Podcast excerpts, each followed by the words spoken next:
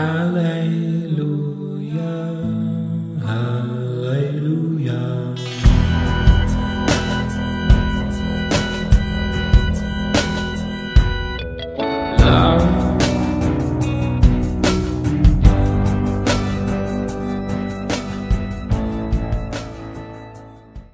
¿qué onda amigos? ¿Cómo están?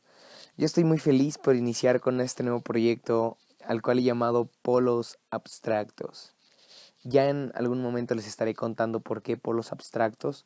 Por ahora puedo decirles que estoy bien emocionado por, por iniciar con este nuevo espacio en el cual voy a permitirme ser bien honesto con ustedes respecto a algunos puntos de vista uh, o algunos pensamientos, algunas ideas que tengo al leer temas bíblicos, al leer este libro maravilloso que es la Biblia. Uh, pues me ha inspirado a crear, Uh, me ha inspirado a, imaginar varias cosas. En algún momento he creado algo de poesía. Cuando leo algo de la Biblia me inspira bastante. Entonces, pues quisiera compartírselas, por supuesto, en algún momento. Y uh, compartirles mi, interpretación respecto a ya sea un personaje bíblico, una historia o algún tema de interés común. Me encantaría, por supuesto, que ustedes también, uh, ya sea personalmente o, por este medio, también me puedan Uh, retroalimentar, ¿por qué no? Y decirme, hey, esto me late, esto no, o, quizás su punto de vista ayude a que yo aprenda más, a que yo crezca más. De eso se trata por los abstractos, de tomar algo de la Biblia, alguna porción de la Biblia y aprender juntos.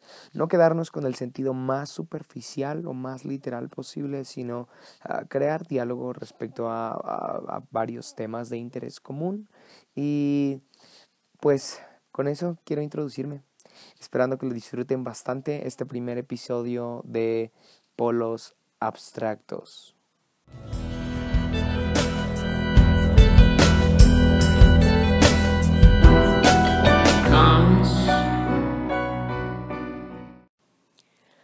Y he titulado a este primer episodio Besos, Pozos y Piedras. Besos, Pozos y Piedras. Nace esta idea porque estaba leyendo hace un tiempo el Evangelio de Juan, capítulo 4, donde Jesús tiene un encuentro muy peculiar con una mujer también muy peculiar en, en, en todo su ministerio. Uh, y me refiero a Jesús y su encuentro con la mujer samaritana. Pocas veces la Biblia habla de que Jesús tiene necesidad de encontrarse con alguien, pero en esta ocasión la Biblia dice que a Jesús le era necesario pasar por Samaria, como si a Jesús le fuera necesario encontrarse con esta mujer. Oh, qué curioso que la Biblia no dice a la mujer le era necesario encontrarse con Jesús. Hubiera sido más lógico para nosotros, ¿no? Porque la mujer, de acuerdo a su condición, tenía más necesidad de encontrarse con Jesús, pero no, a Jesús le era necesario encontrarse con esta mujer. Algo similar pasa con nosotros, ¿sabes? Nosotros no nos encontramos con Dios, Él nos encontró a nosotros. Eh, nosotros no le andábamos buscando a Él, Él nos andaba buscando a nosotros. Esto cambia totalmente muchos paradigmas, los rompe, porque creemos que nosotros tenemos necesidad de Él y de repente que nos digan, hey, Dios tiene necesidad de ti, también es demasiado fuerte. Uh, pero, pero entrando en este tema, quiero decirte que, que, Jesús y la samaritana tienen un encuentro que parece suceder en un lugar épico para los samaritanos. De acuerdo a lo que escucho de la mujer samaritana, uh, ella y todo, todos los samaritanos honraban este pozo. Parece ser hasta un monumento, podría decirlo atrevidamente. Parece ser hasta un monumento para los samaritanos, porque este, este pozo tiene un trasfondo muy, muy interesante, tiene una historia muy interesante, el pozo de Jacob. Así le llaman ellos, el pozo de Jacob. La samaritana hace referencia a que en ese pozo se adoraba. En ese pozo se adoraba. Entonces, cuando, cuando escucho esto, cuando leo esto, me pongo a pensar en que seguramente era una multitud uh, de personas cantando a una sola voz un coro maravilloso en ese pozo y Jacob era el que los lideraba, ¿no? Entonces, ese es mi concepto de adoración. No sé si tú también uh, tengas un concepto parecido de adoración. Entonces uh, despertó en mí la curiosidad y me puse a buscar libros antes sin saber en dónde iba a encontrar ese pozo, ese pozo de Jacob y, y, esperaba yo encontrarme una adoración tan, tan lineal como la que uh, tengo, o bueno, como la que vemos ahora en muchos lugares, ¿sí? Ah, curiosamente, la Biblia solamente cuenta una historia de este pozo y no tiene nada que ver con el concepto que yo tenía de adoración de un pueblo arrodillado y cantando un, coro celestial. No tiene nada que ver con eso. Más bien, es una, una interesante historia de amor que sucede en Génesis 29. Bueno, interesante y extraña historia de amor que quiero leerte en una versión que es nueva versión internacional, eh, ya que me parece más, más práctica y nos ayuda a entender mejor algunas cosas que quiero explicarte. Dice así Génesis 29, Jacob continuó su viaje y llegó a la tierra de los orientales. Al llegar vio en medio del campo un pozo donde descansaban tres rebaños de ovejas, ya que éstas bebían agua de allí. Sobre la boca del pozo había una piedra muy grande. Por eso los pastores corrían la piedra solo cuando estaban juntos todos los rebaños, y luego de abrevar a las ovejas volvían a colocarla en su lugar sobre la boca del pozo quiero iniciar con esta idea. La piedra era muy grande, ¿ok? No la podía mover un solo hombre, tenían que estar todos juntos para mover la boca del pozo. En el versículo 4 dice, Jacob les preguntó a los pastores, ¿de dónde son ustedes? Somos de Harán, respondieron. ¿Conocen a Labán, el hijo de Nahor? volvió a preguntar Jacob. Claro que sí, respondieron. Jacob siguió preguntando, ¿se encuentra bien de salud? Sí, está bien, le contestaron. A propósito, ahí viene su hija Raquel con las ovejas. Entonces Jacob les dijo, Todavía estamos en pleno día, estamos en pleno día, y es muy temprano para encerrar el, rebaño. ¿Por qué no les dan de beber a las ovejas y las llevan a pastar? Y ellos respondieron, no podemos hacerlo hasta que se junten todos los rebaños y los pastores quiten la piedra que está sobre la boca del pozo. Solo entonces podremos dar de beber a las ovejas hago un paréntesis aquí, solo hasta ese tiempo, están diciendo los pastores, podremos dar de beber a las ovejas. Hasta que la piedra sea quitada, se podrá beber de este pozo. Hasta que la piedra sea removida, este pozo podrá estar activo y podrá saciar la sed de muchas personas, o en este caso podrá saciar la sed de las ovejas. Sí, llévate esta idea. En un momento la quiero explicar mejor. Dice el versículo 9, ¿todavía estaba Jacob hablando con ellos? Sí, todavía estaba activa la charla. Cuando Raquel llegó con las ovejas de su padre, pues era ella quien las cuidaba. En cuanto Jacob vio a Raquel, hija de su tío Labán, con las ovejas de éste, se acercó y quitó la piedra que estaba sobre la boca del pozo, y les dio de beber a las ovejas. Luego besó a Raquel, rompió en llanto, y le contó que era pariente de Labán, por ser hijo de su hermana Rebeca. Raquel salió entonces corriendo a contárselo a su padre. Al oír Labán las noticias de su sobrino Jacob salió a recibirlo y entre abrazos y besos lo llevó a su casa. Allí Jacob le, le contó todo lo que había sucedido y Labán le dijo realmente tú eres de mi propia sangre. ¡Qué historia más extraña! Cuando encontré esta historia del pozo de Jacob, lo único que me quedó en la mente fue ¿qué ¿A esto te referías, samaritana? ¿Para ti esto es adoración? ¿En serio esto fue lo que hizo Jacob? Ah, incluso lo llevaría a un, a un nivel mayor. Ah, me imagino que este pozo tenía como, no sé si tú has ido a lugares turísticos en donde algún monumento o alguna, alguna reliquia tiene enfrente su descripción para las personas que van de turistas eh, puedan entender por qué es venerado, por qué es honrado ese lugar, incluso te dan algunas fechas, te dan algo de historia. Me imagino que si ese pozo era venerado ah, y, pudiera tener alguna descripción, ah, hubiera dicho, este es el pozo de Jacob en el que se adoraba porque Jacob besó aquí a Raquel y después se soltó a llorar. Y eso es adoración. Y por eso los samaritanos honramos mucho este pozo. Y, y, me imagino que eso pudiera decir la descripción. Y no me cuadra con mi concepto de, de, adoración, perdón. No me cuadra esa descripción. Porque ah, es muy extraño. Es muy extraño. Te voy a decir por qué es extraño para mí. Porque para empezar, ah, Jacob mueve una piedra que solo podían mover entre varios hombres. ¿Lo notaste? Ah, era muy pesada esta piedra y entre un hombre, un hombre solo, perdón, mueve esta piedra. Jacob era muy fuerte para mover esta piedra que solamente podían mover entre varios hombres. Y segundo, se vuelve más extraño porque después de darle un repentino beso a esta mujer, Jacob se muestra muy débil y termina llorando. Piénsalo un poco, suena un tipo demasiado raro. Un desconocido llega, mueve una piedra para que tus ovejas beban, después te roba un beso y se suelta a llorar. Suena bien extraño. Sí, ah, no logré entenderlo a la primera y tuve que leer un capítulo antes en la vida de Jacob para saber quizá si algo había pasado en él, que él, ah, no sé, no sé, algún, algún trauma de chiquito para que él fuera tan loco. o no sé, algo así. Eh, y sí, me encontré en el capítulo 28 con que Jacob tiene un sueño. Y para mí este sueño que él tiene es una revelación de las más poderosas que he visto en la Biblia. Dios le revela a Jacob lo que será la iglesia, porque Jacob se despierta y dice, esta es casa de Dios, esta es puerta del cielo. Y también le revela en este sueño lo que es la adoración le muestra multitudes de personas adorando a un Dios vivo. Jacob es sacudido y me lo imagino quebrantado porque Dios le está mostrando el futuro, le está mostrando lo que hay en su corazón, que es una creación totalmente rendida ante Él. Por si fuera poco, en el sueño también hay ángeles que suben y bajan por una escalera, reflejando una respuesta del cielo a la tierra. Ah, esto también me descuadra mucho porque muchas veces pienso que la adoración es solamente una expresión de la tierra al cielo y no, también es una forma en la cual Dios nos demuestra que nos adora.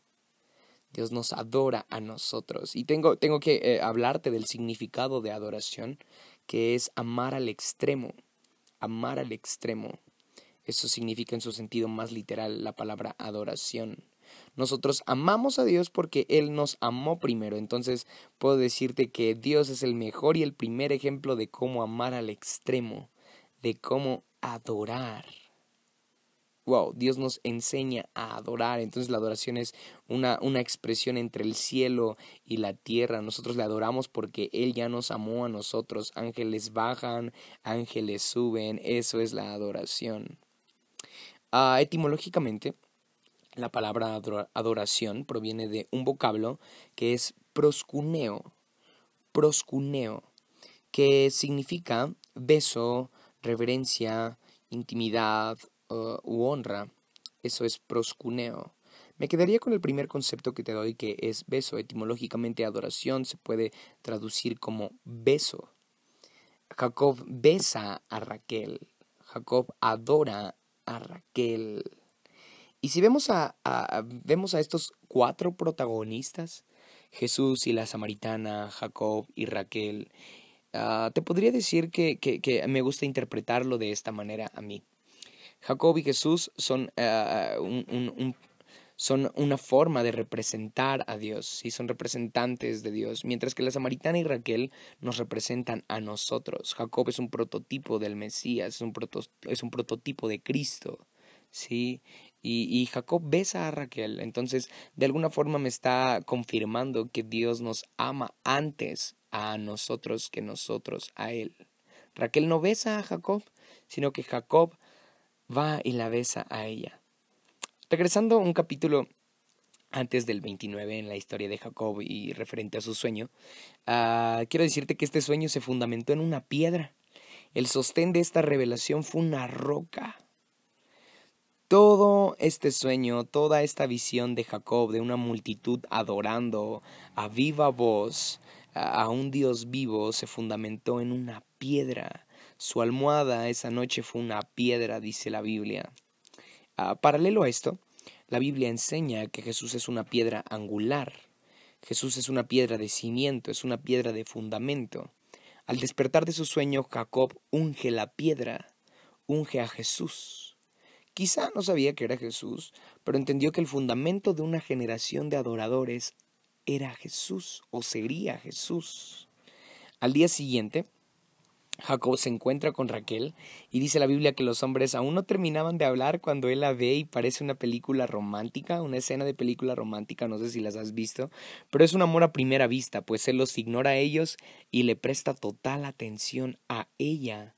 Dice la Biblia que ellos todavía estaban hablando Es decir, Él los deja hablando solos, ¿sí? Y, y le presta toda su atención a ella. ¡Wow! Me encanta ver así la adoración, como si nosotros nos presentáramos ante Dios e inmediatamente Él dejara de hacer todo lo que esté haciendo. Acompáñame solamente en esta idea, si no me vayas a condenar diciendo, oh, Dios es omnipresente o cosas así. Eh, me encanta ver a un Dios que presta toda su atención cuando yo le adoro porque me, me vuelvo su debilidad.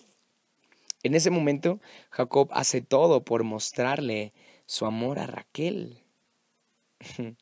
y Jacob había recibido una revelación un día antes, pero no había vivido la revelación. Creo que a eso se refiere la Biblia cuando dice que la palabra tiene que ser viva y eficaz. No solamente tiene que ser de conocimiento, no solamente haberla escuchado. Ah, en, en, el versículo 28 Jacob tiene un sueño, pero, perdón, en el capítulo 28 Jacob tiene un sueño eh, y tiene una visión de lo que es la adoración, pero es hasta el capítulo 29 cuando Jacob en verdad vive en carne propia lo que es adorar a alguien porque a un capítulo antes él había entendido quizá en sueños lo que iba a ser la adoración, pero él no había vivido eh, lo que era adorar a alguien. Y en el capítulo 29 Dios lo lleva a adorar a alguien que se vuelve su debilidad. Sí, quiero que me acompañes en esto porque eh, quizá puede parecer un poco confuso ahora, pero en un, ratito tomará sentido, te lo apuesto. Y, quiero iniciar explicándote esto o contándote esta interpretación que tengo de esta historia de Jacob cuando él mueve la piedra. Jacob se vuelve muy fuerte como para mover la piedra, pero muy débil como para llorar por Raquel. Sí, te lo repito, Jacob se vuelve muy fuerte como para mover la piedra, pero muy débil como para llorar por Raquel. Y esos son dos polos abstractos, dos polos que no se pueden entender fácilmente no se pueden entender tan a la ligera. Y me refiero a una paradoja, ¿sí? dos hechos que parecen contradecirse, dos hechos que eh, parecen que si uno es posible, el otro sería imposible.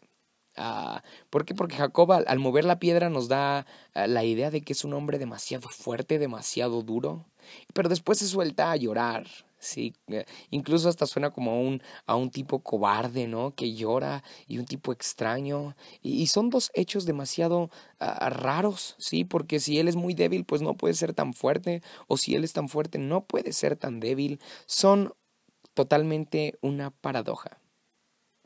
La cruz también es una paradoja, ¿sabes? Ah, un hecho tan sublime, un, un hecho tan increíblemente lleno de amor como lo es la cruz en donde Dios expresa que nos ama y la cruz nos llena de esperanza, pero al mismo tiempo nos llena de dolor por ver cada gota de sangre derramada eh, de parte de Jesús y, es, eh, es, una obra de arte la cruz y al mismo tiempo eh, es algo tétrico porque nos llena de temor, nos llena de miedo quizá el haberlo visto cara a cara a Jesús morir en la cruz. ¡Wow! Ah, e, es una paradoja la cruz es algo muy abstracto, son, son dos polos que se unen en la cruz, el polo de amor increíble de parte de Dios, sí, eh, y el otro polo lleno de tristeza porque ha muerto el Salvador, visto desde, desde una postura ah, literal, ¿no? El león y el cordero es otra paradoja, no sé si te has puesto a pensar en eso, pero Dios visto desde un león fuerte e invencible y después verlo como un cordero uh, noble, tierno, indefenso, que va a la cruz y entrega todo, ¿no? Que va al sacrificio, va al matadero, dice la Biblia, y, entrega todo. Wow, el león y el cordero es otra paradoja. Son dos polos que no se entienden fácilmente. Hago un paréntesis aquí te diría que soy muy amante de este tipo de mixturas. Soy eh, eh, fanático de encontrarme con cosas así que no puedes empeñarte o, no deberías empeñarte en tratar de resolverlas, ¿sabes? Eh, es cuestión de perder el tiempo si tratamos de, de, resolver una paradoja como lo es la cruz, de resolver la paradoja del león y el cordero. Ah, ¿cómo puede ser posible que Dios es león y es cordero al mismo tiempo? O es uno o es otro. Y te amargas y te frustras porque no entiendes. Y, una paradoja es increíble porque es una paradoja y porque es para disfrutarse. Ah, por eso lleva este este título.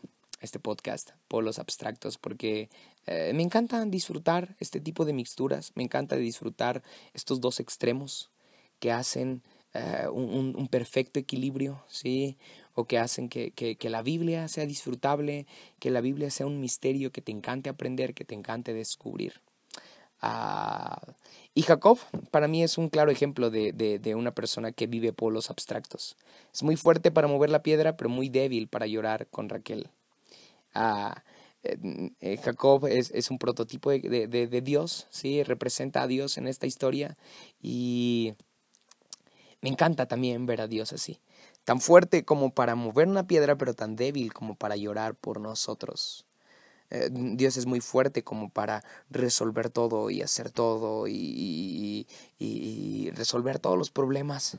Sin embargo, también mm, llora con nosotros y es sensible con nosotros. Me encanta llevarlo más allá y ver así la adoración, ¿sabes?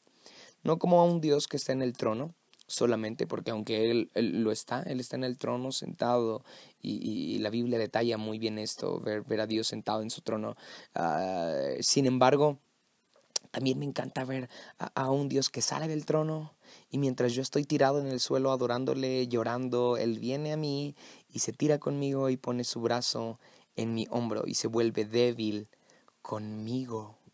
La Biblia dice que Jesús fue tentado en todo, así que Él nos puede comprender muy bien. Entonces creo que Jesús también es muy débil como para comprendernos. Y espero se me entienda en este punto, no débil de que Él haya pecado, débil de que, de que Él haya fallado, sino débil de que Él nos puede comprender sensitivamente incluso.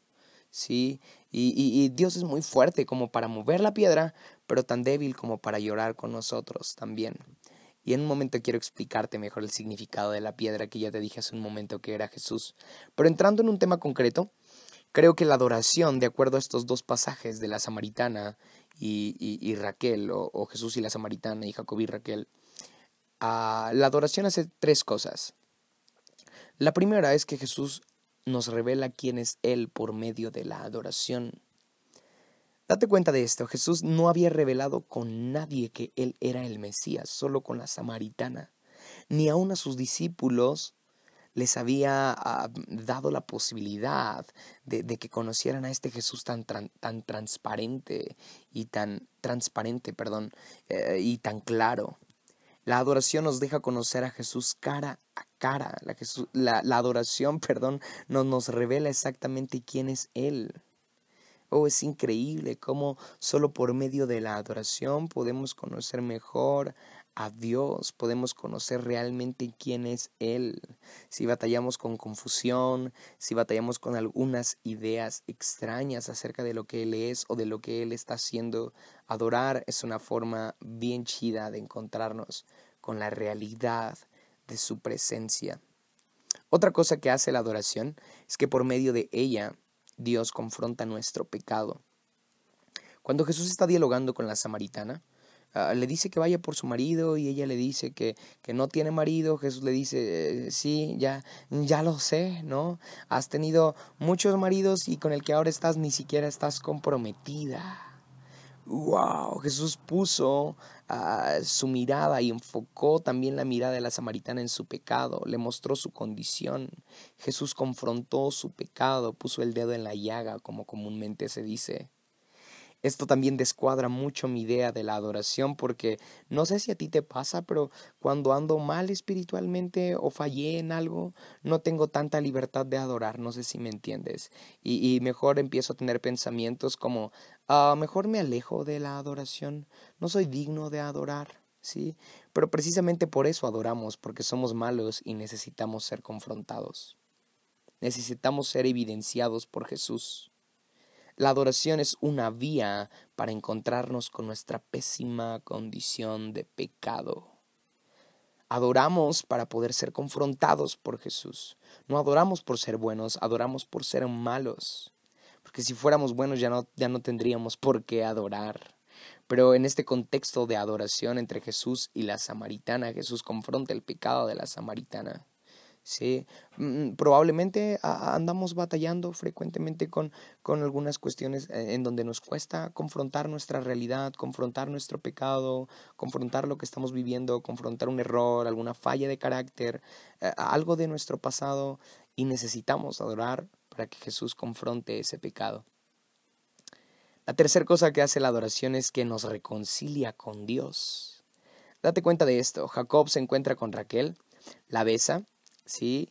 Llora y Raquel sale corriendo con su familia.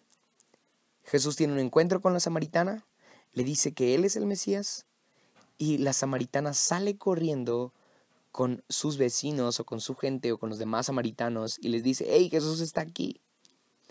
A Jacob tenía enemistad con su familia, pero después de su encuentro con Raquel sucede una reconciliación. Los judíos y los samaritanos tampoco se llevaban, había enemistad entre ellos, pero un encuentro entre Jesús y la samaritana, un encuentro con la adoración entre Jesús a la samaritana y la samaritana con Jesús, logró que hubiera reconciliación entre judíos y samaritanos. De hecho, la Biblia después dice que los samaritanos salen y le piden a Jesús que se quede más tiempo con ellos, siendo que no se llevaban. Entonces la adoración nos reconcilia con Dios. Y esto confirma que adoramos por ser malos, pero necesitamos reconciliarnos con Él. Oh, qué lindo que Dios por medio de la adoración no nos juzga, no nos critica, sí, eh, no nos tacha, no nos etiqueta, ni nos hace a un lado, sería triste eso, sino que Él se reconcilia con nosotros. Ah, me encanta esto. Y, y, ah, ya casi aterrizando este tema, Jesús termina su charla con la samaritana diciéndole que llegará el tiempo en el que la adoración será en todo lugar del mundo Jesús está hablando del sueño que tuvo Jacob, no sé si te das cuenta, pero Jesús le está diciendo a la samaritana, hey, llegará el tiempo en el que ya ni se va a necesitar de este pozo, ni, ni se va a adorar solo en Jerusalén, sino que en todo lugar se va a adorar. Y Jacob había soñado que, que iban a ser multitudes en el mundo entero las que iban a adorar a Dios. Jesús está hablando del sueño que tuvo Jacob. Multitudes adorarán y ese sueño se fundamentaba en una roca. Jesús está diciendo que se acercará el día en que esa roca sea ungida y se cumpla la profecía. Jacob al despertar unge la piedra, ¿sí? Y, y, cuando es ungida esa piedra, entonces el sueño es vivo, el sueño es eficaz y multitudes pueden empezar a adorar. Ah, pero Jacob al siguiente día remueve una roca, provocando así que se pueda beber del pozo. Considero que esto lo hizo proféticamente. Jacob nos enseña que una piedra removida anunciará agua fluyendo. La samaritana menciona que el Cristo será la solución de todos estos dilemas entre samaritanos y judíos. Y Jesús concluye presentándose como ese Cristo ante ella y anunciando su muerte y resurrección. Ah, después de ella todos beberíamos de esa agua viva. Después de que Cristo muriera, íbamos a beber de esa agua viva. La piedra iba a ser removida cuando Cristo diera el último aliento. La muerte y resurrección de Jesús eh, era una forma en la cual Dios estaba removiendo la piedra. Nuestro Dios es tan fuerte como para remover esa piedra. Nuestro Dios es tan fuerte como para hacerse hombre y morir él mismo wow, en un solo hecho como lo es la muerte y la resurrección de, de, Jesús, Dios nos está anunciando que Él es tan fuerte como para venir a la tierra, hacerse hombre, morir en la cruz, resucitar por nosotros y en un solo hecho, en una sola ocasión Jesús está mostrando muerte, ah, perdón, Jesús está anunciando fortaleza y debilidad.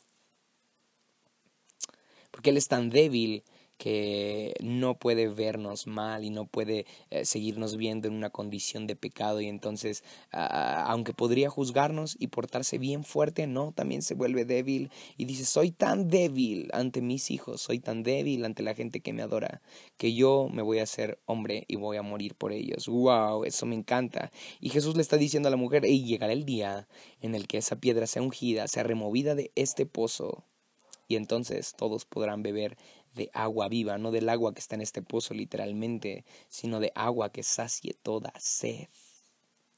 ¡Wow! Jesús muere, la piedra es quitada. La mayor expresión de adoración es hecha por Dios y entonces será despertada adoración genuina en todo el mundo, cumpliéndose así el sueño de Jacob y la profecía de Jesús. Ah, por eso besos, pozos y piedras. Adoración, un pozo épico del cual fluye agua viva. ¿sí? Ya no hay ninguna piedra que limite uh, el poder beber de esa agua, sino que Jesús, eh, que es esa piedra, ya fue removido, ya murió, ya resucitó. Y somos muy afortunados de vivir en este tiempo somos muy afortunados. Me siento muy bendecido, me siento muy lleno de gracia por vivir en este tiempo en el cual puedo adorar de una mejor manera que la samaritana no encontró, que Raquel y Jacob solamente lo vieron o Jacob solamente lo soñó, pero ahora lo vivimos. Me encanta, me encanta, me encanta.